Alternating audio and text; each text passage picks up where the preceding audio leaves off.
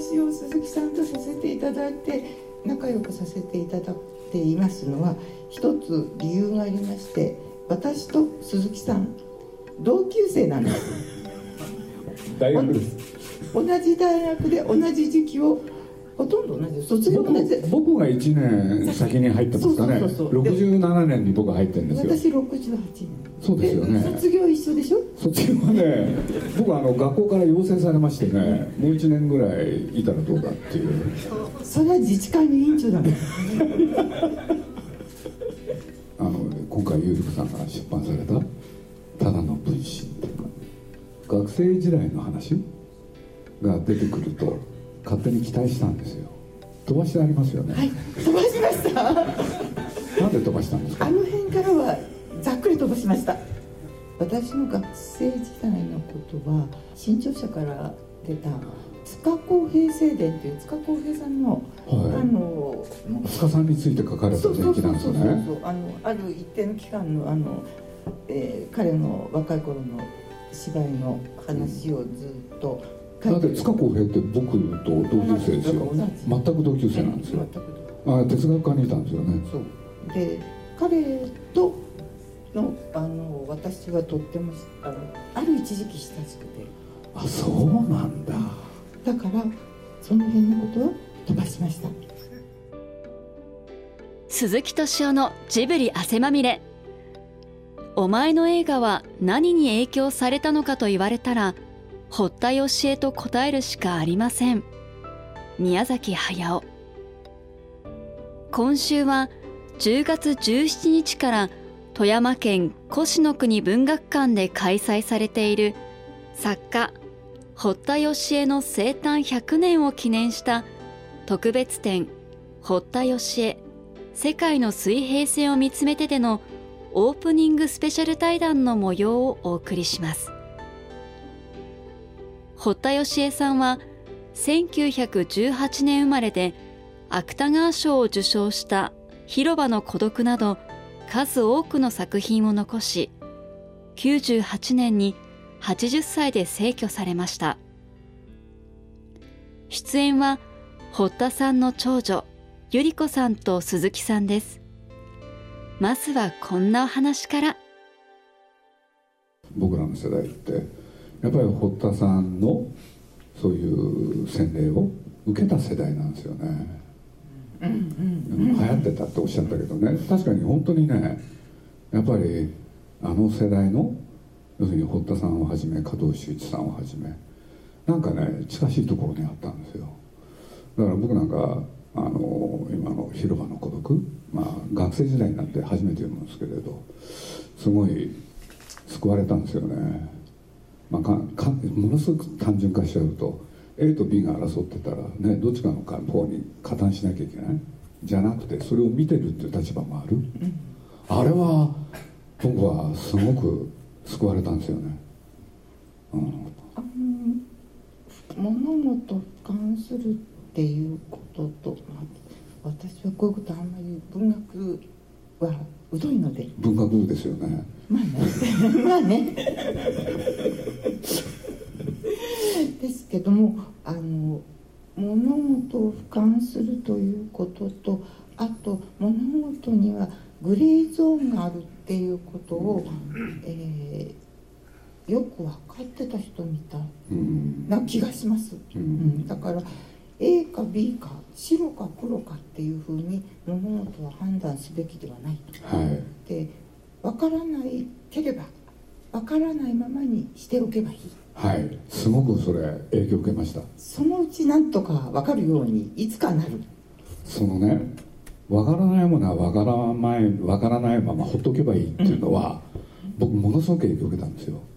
これでその結果わからないまま残したものがいっぱいあってその宿題が残ってるんですけれど。老後のお仕事ね。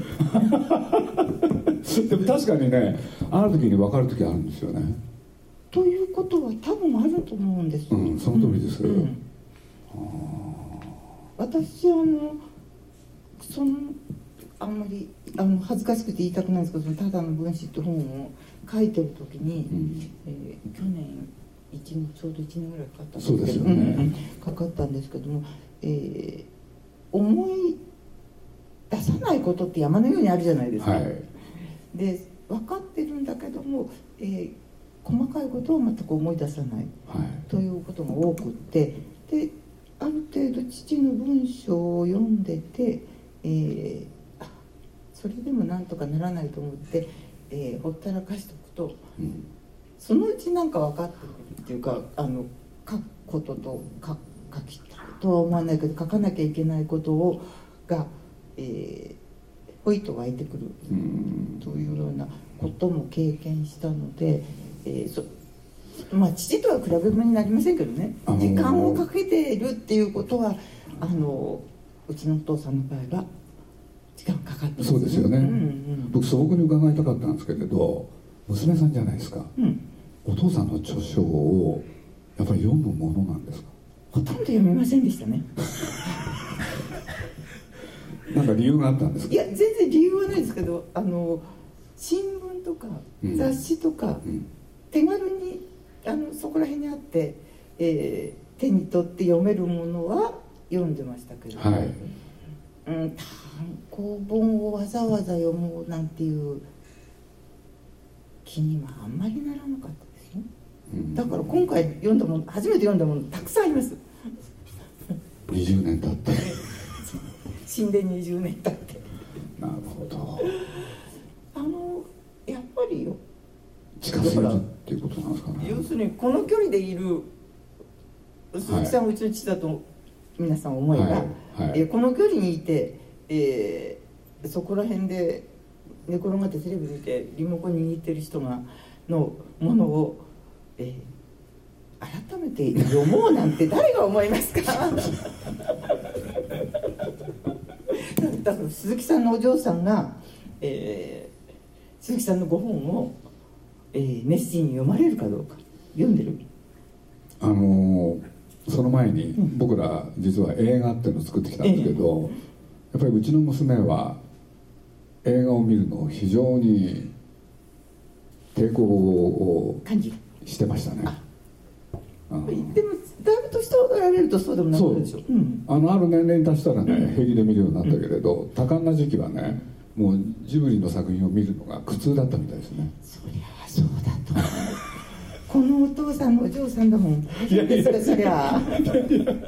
それは宮崎駿さんの五郎さんもそれはそれはやっぱり大変だと思うんですよ、そういうもんですよね、うん、だけど鈴木さんのお嬢さんはもっと大変だと思う、うん、どうしてですか？それは。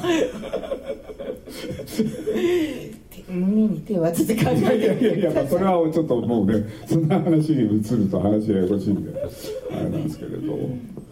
いやでも僕はまあねあの、まあ、僕の個人の話だともう本当にあのさっきもねそこであの常設展あそこを見てたらあの全集を確か2種類出されてて。そう2回出してます。そうですよね、2回出してらっしゃって。まあ実は僕前の方の全集？あれを全部読んだ覚えがあって。いやーすごい面白かったんですけれど。まあ先にこれだけポツンって言っちゃうとあの大菩薩峠について書かれて これ素晴らしい。あの大菩薩峠って鈴木さんとこ行ったんじゃないかしら。行ってない？大菩薩峠の,、あの原作は、うん。そうです。今僕のところにあるんですそう鈴木さんの。あのうん実はねあの、まあ、蔵書が随分終わりになってこれでまあねその蔵書をどうするかって。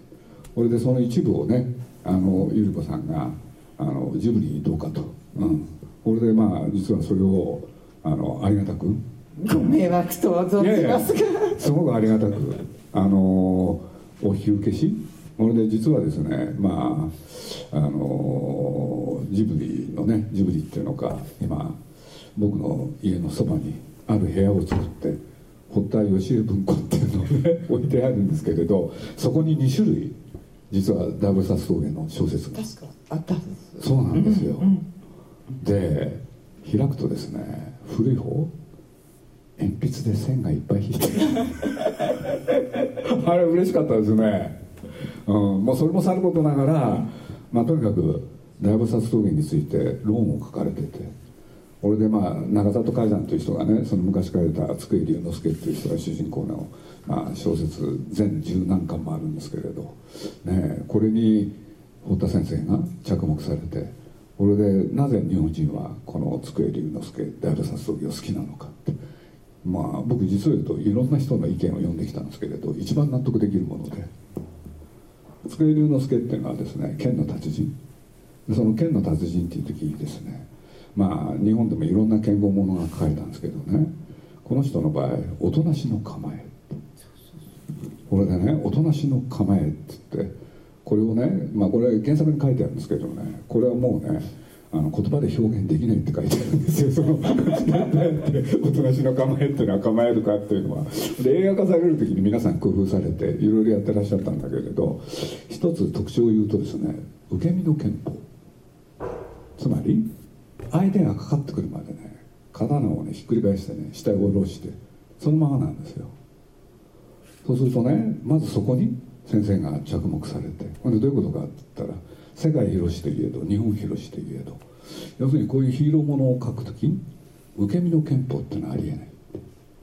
普通自分から積極的に行くんだと、ね、でねそれはたんたんあのねあのその後実を言うとあのその中里海山が机龍之介を書いて以来日本のヒーローものってね全部受け身になっちゃうんですよ。そのぐらい多くの影響を与えた。うん、ほんでいろんな文学者たちもこのね「小田菩薩峠」ってものすごい着目していろんな人がいろんなことを戦時中から書いたんですけれどここのね先生がね何故受け身だったのかこれをね最後までお書きになっててすごい面白いんですよ。あんまりこれ以上言いませんけれどね。僕ものすごく納得がいったんで、うん、そうです。本は2種類とも置いてあります。ありがとうございます。ちょうどね僕あれゴヤを読んでた時じゃないかな。僕ゴヤすごい好きだったんですよ。俺ななんで好きかっていう時にね ゴヤってあのちょっともうねずいぶん前なんで2度目読んでないんであれなんですけどまたいつか読もうと思っていつも横に置いてあるんですけれどもね。一番最初にねあの時代のヨーロッパっていうのの入門編が書いてあって。そう。先生得意なんですよねあれ。延々とね。そう。路上の人なんかもねヨーロッパ中世入門が最初にあるんですよ。ほんでまずその世界を知らなきゃね本本本編に入らないよってでもそれはって僕らの世界でいうと映画作る時と同じでその世界の設定、うん、で結構僕なんか好きなんですよねあれ。だって私今回あの、はい、今回出たは初めてあの知ったんですけどもあの、はい、ゴヤの、はい、えー全集でゴヤのことを書いたものの後書きがあって、はい、でその後書きに、えー、ゴヤのあの冒頭は、うん、ウエストサイドストーリーのあ読みました。書いてらっしゃるじゃないですか。だから、うん、私もそれは初めて知ったあれ面白かったですね、うん、あのウエストサイドストーリーのあの俯瞰しててこうじゃんじゃんじゃんっていうふうに降りてくる、その、えー、映像をあの使ってゴヤゴヤの冒頭の文章を。あれびっくりしましたね、うん、そうだけどあれですよね。あのゴヤってまあ4巻あるんですけどね。ゴヤを描かれる前にね現存するゴヤの絵。全部ご覧になったんですよね先生は。完全に全部ではないと思うんですけど必要なものは全部見たっていうことなんだよね。ね、これ静蔵されてるものは、うん簡単に言うと紹介状を書いてもらってそれで見に行く、うん、でとにかく見なきゃ始まらない。でも見せてもらえない。そうそういうのも書いてらっしゃる、うん、であれ計算するとですね全部見るのに10年ぐらいかかってますよね。多分そうだと思うそうなんですよね。今日おいでになってらっしゃる大高康次郎さんっていうあのベベラスケスのご専門なんですけど、ね、あのちょうどマドリードに留学なさってる時に父とにあの仕事を手伝いくださって、あの大高さんの先生でいらっしゃる換気先生というやはりスペイン美術のご専門の方がいらしてその方があの例のあそこのアルバ公爵家の場合は、3回か4回門前払いをお願いされて換気先生のあのとこ一緒にあの勉強してあの勉強してらしたあの方の名護さんあの丸化けの名護さんなのかな、うん。があのに紹介していただいてその方が入れてくださった。ってなことをねいろいろ書いてらっしゃってて僕は何に着目したかというとですね全部見るのに10年一言で言うと楽しかったでしょお 金使ってねそうですよあれ。自前ですからねいやだから僕はあのエピソードをね、まあ、先生いろんなところも書きになってるけれどもう明らかにねこれは快楽主義ですよね。いや僕はそう思ったんですよ。あれ好きでなきゃあんなことしないですよ。で一応ねこんだけのものは見とかなきゃ書くにあたってそれはやっぱり準備不足だと。だからそれを10年かけて見る、そしてかつ。書くのに10年。まあ10年もかかっちゃってでも8年約そうですよ。約10うん楽しかったでしょうね大変だったのよ家族は。家族は大変かもしれないけれどご本人はこれ楽しいですよ。それもやはり戦争中に小屋の戦争の参加の、はいはいはい。えー版画を見てはい。いずれなんとかしようか。やろうと。うん。気が長いと思う。20年がかりでね楽しいことやった方なんですよ。僕ここねなんでそのこと言うかっていうとあまり指摘される方いないんですよ。あの真面目な側面はいろいろ指摘されるけれど。で僕はねご本人に聞いたことあるんですよ「楽しかったですよね」っつったら「君はよく分かってる」っつって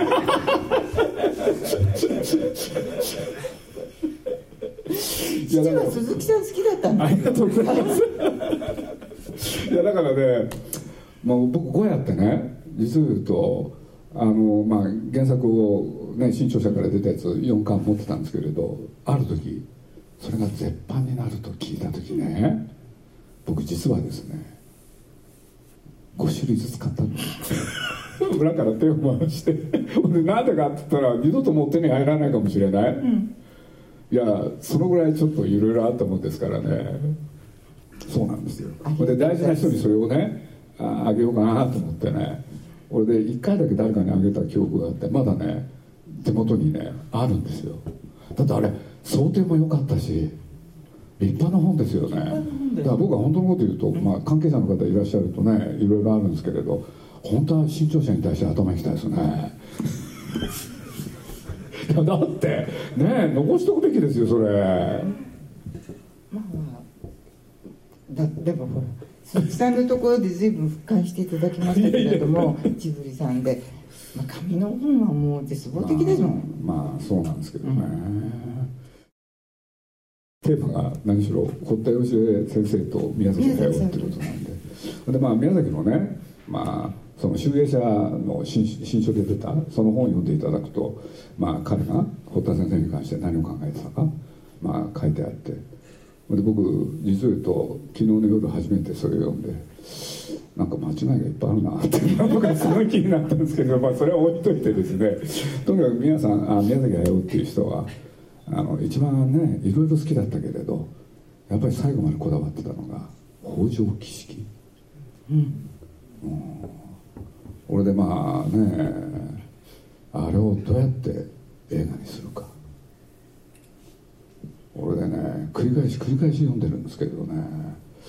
やっぱり宮崎駿っていう人は、まあ、僕そばにいてねまあ堀田さんが何を書こうとしてたかということもさることながら要するに鴨の長明が滑車した、その時代の、まあ、一種ねあのドキュメントですよねをとそれから戦後の東京戦争中の、うん。そそちらも滑車してある。そうするとそれをね絵に置き換える作業？っていうのが彼は好きっていうの これねちょっと分かりにくいかもしれないんですけれど宮崎駿ってあの一見ね明るい映画を作ってるように見えるんですけれど一方で大変ペシミスティックな人でありまして俺がね世の中のそういうなんて言うんだろう。いろんなことによって、まあ、当時北条記の書かれた時代ってあの辺りにね5つぐらいの災害があって、まあ、それは地震だったり洪水だったりいろいろあるんですけれどそれにあれにあれだってあの京都。それを北条記っていうのは本当にあの等身大に書いてあるんで。でそれを読むと同時に東京がどうだったのか、ね、それはこう堀田さんがそれに合わせて書いてらっしゃる。でそれをですね絵に描く。これで明らかにその両方の時代要するにあの平安時代とそれから今の戦後の日本に自分がタイムスリップしてそのひどい惨状を自分が見て歩くっていうねそれがね宮崎駿のあの本の読み方。俺でそれをやってるとなんか興奮してくる人なんですよね。楽しいんですよ多分で楽しんじゃいけないんだけれど楽しまざるを得ない部分がある。っていうのがすごい肌で見てて面白かったですけどね。だから僕はもう宮崎駿と実は付き合ってそうですねあの40年ぐらいになるんですけれど実は一番話してきた2人で話してきた堀田先生の作品の中は北条儀式だったんですよね。でね本当にね宮崎駿ってまあ絵の人だからそういうことを考えるのが大好きで。ね。あの堀田先生が言おうとしたことより以上に そこに そう。そっちに興味がある人なんですよ。だから作り手っていうのは面白いもんだなってことをね僕はものすごく思って、うん、俺で残念ながらねそれ未だ実現してなくて俺で何度もねやろうかっていうことで実は話し合ったことあるんですけれどできないってできないのはやっぱりあれでは儲からないもの。いやそんなことないです。僕ね、うん、儲からないやつを儲けするの得意なんですよ。あのね大体みんなダメだっていうやつをねなんとかするっていうのはね僕のささやかな才能の一つで。いやこれはねまあ宮崎は、まあ、実はご承知のようにあの風立ちぬで引退したりしてでその後ねまた引退宣言を撤撤廃してまたもう一回復帰。で今やってるんですけれどこれでまあここへ来てね「鈴木さんいくらなんでもねこれは本当に最後だからね」って。こういう時怪しいんですよね。鈴木さんも引退できませんね。僕はね僕は人間はね人がいい方なんですよだから彼の引退宣言ってねすごい嬉しかったんです。これで自由になれるところがねもうねもう本当にねある日ね僕のとこ行ってきたんですよ。もう深刻な顔して何かなと思ったらね僕の目の前で頭下げてねでどうしたんですか皆さんっつったら「いや本当に恥ずかしいことなんだけど」って「何ですか?」っつったら「もう一回作りたい」ってこれは世間への言い訳はねもう何もないとかなんか言っちゃって。ほいで今まさにやってる映画、まあ、これもね今順調にやってるんですけれど僕はその北条儀式やりたいですよね。北条儀式はね映画になりますよ。本当に。僕大好きなんです。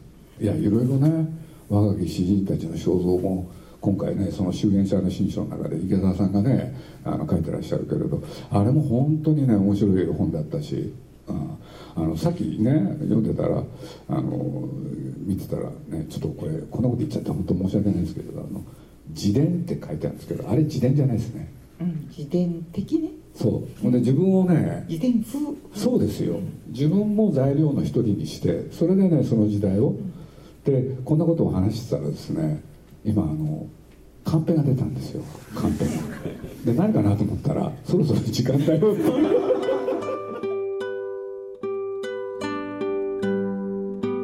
堀田芳恵世界の水平線を見つめてスペシャル対談いかがだったでしょうか？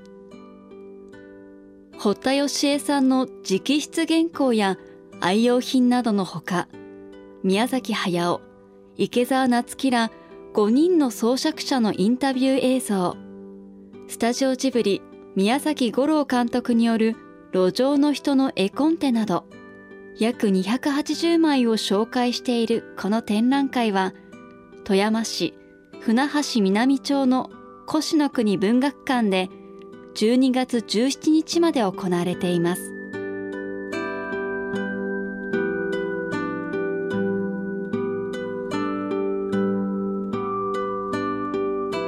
鈴木敏夫のジブリ汗まみれこの番組はウォールト・ディズニー・ジャパンローソンアサヒ飲料日清製粉グループ au ブルボンの提供でお送りしました。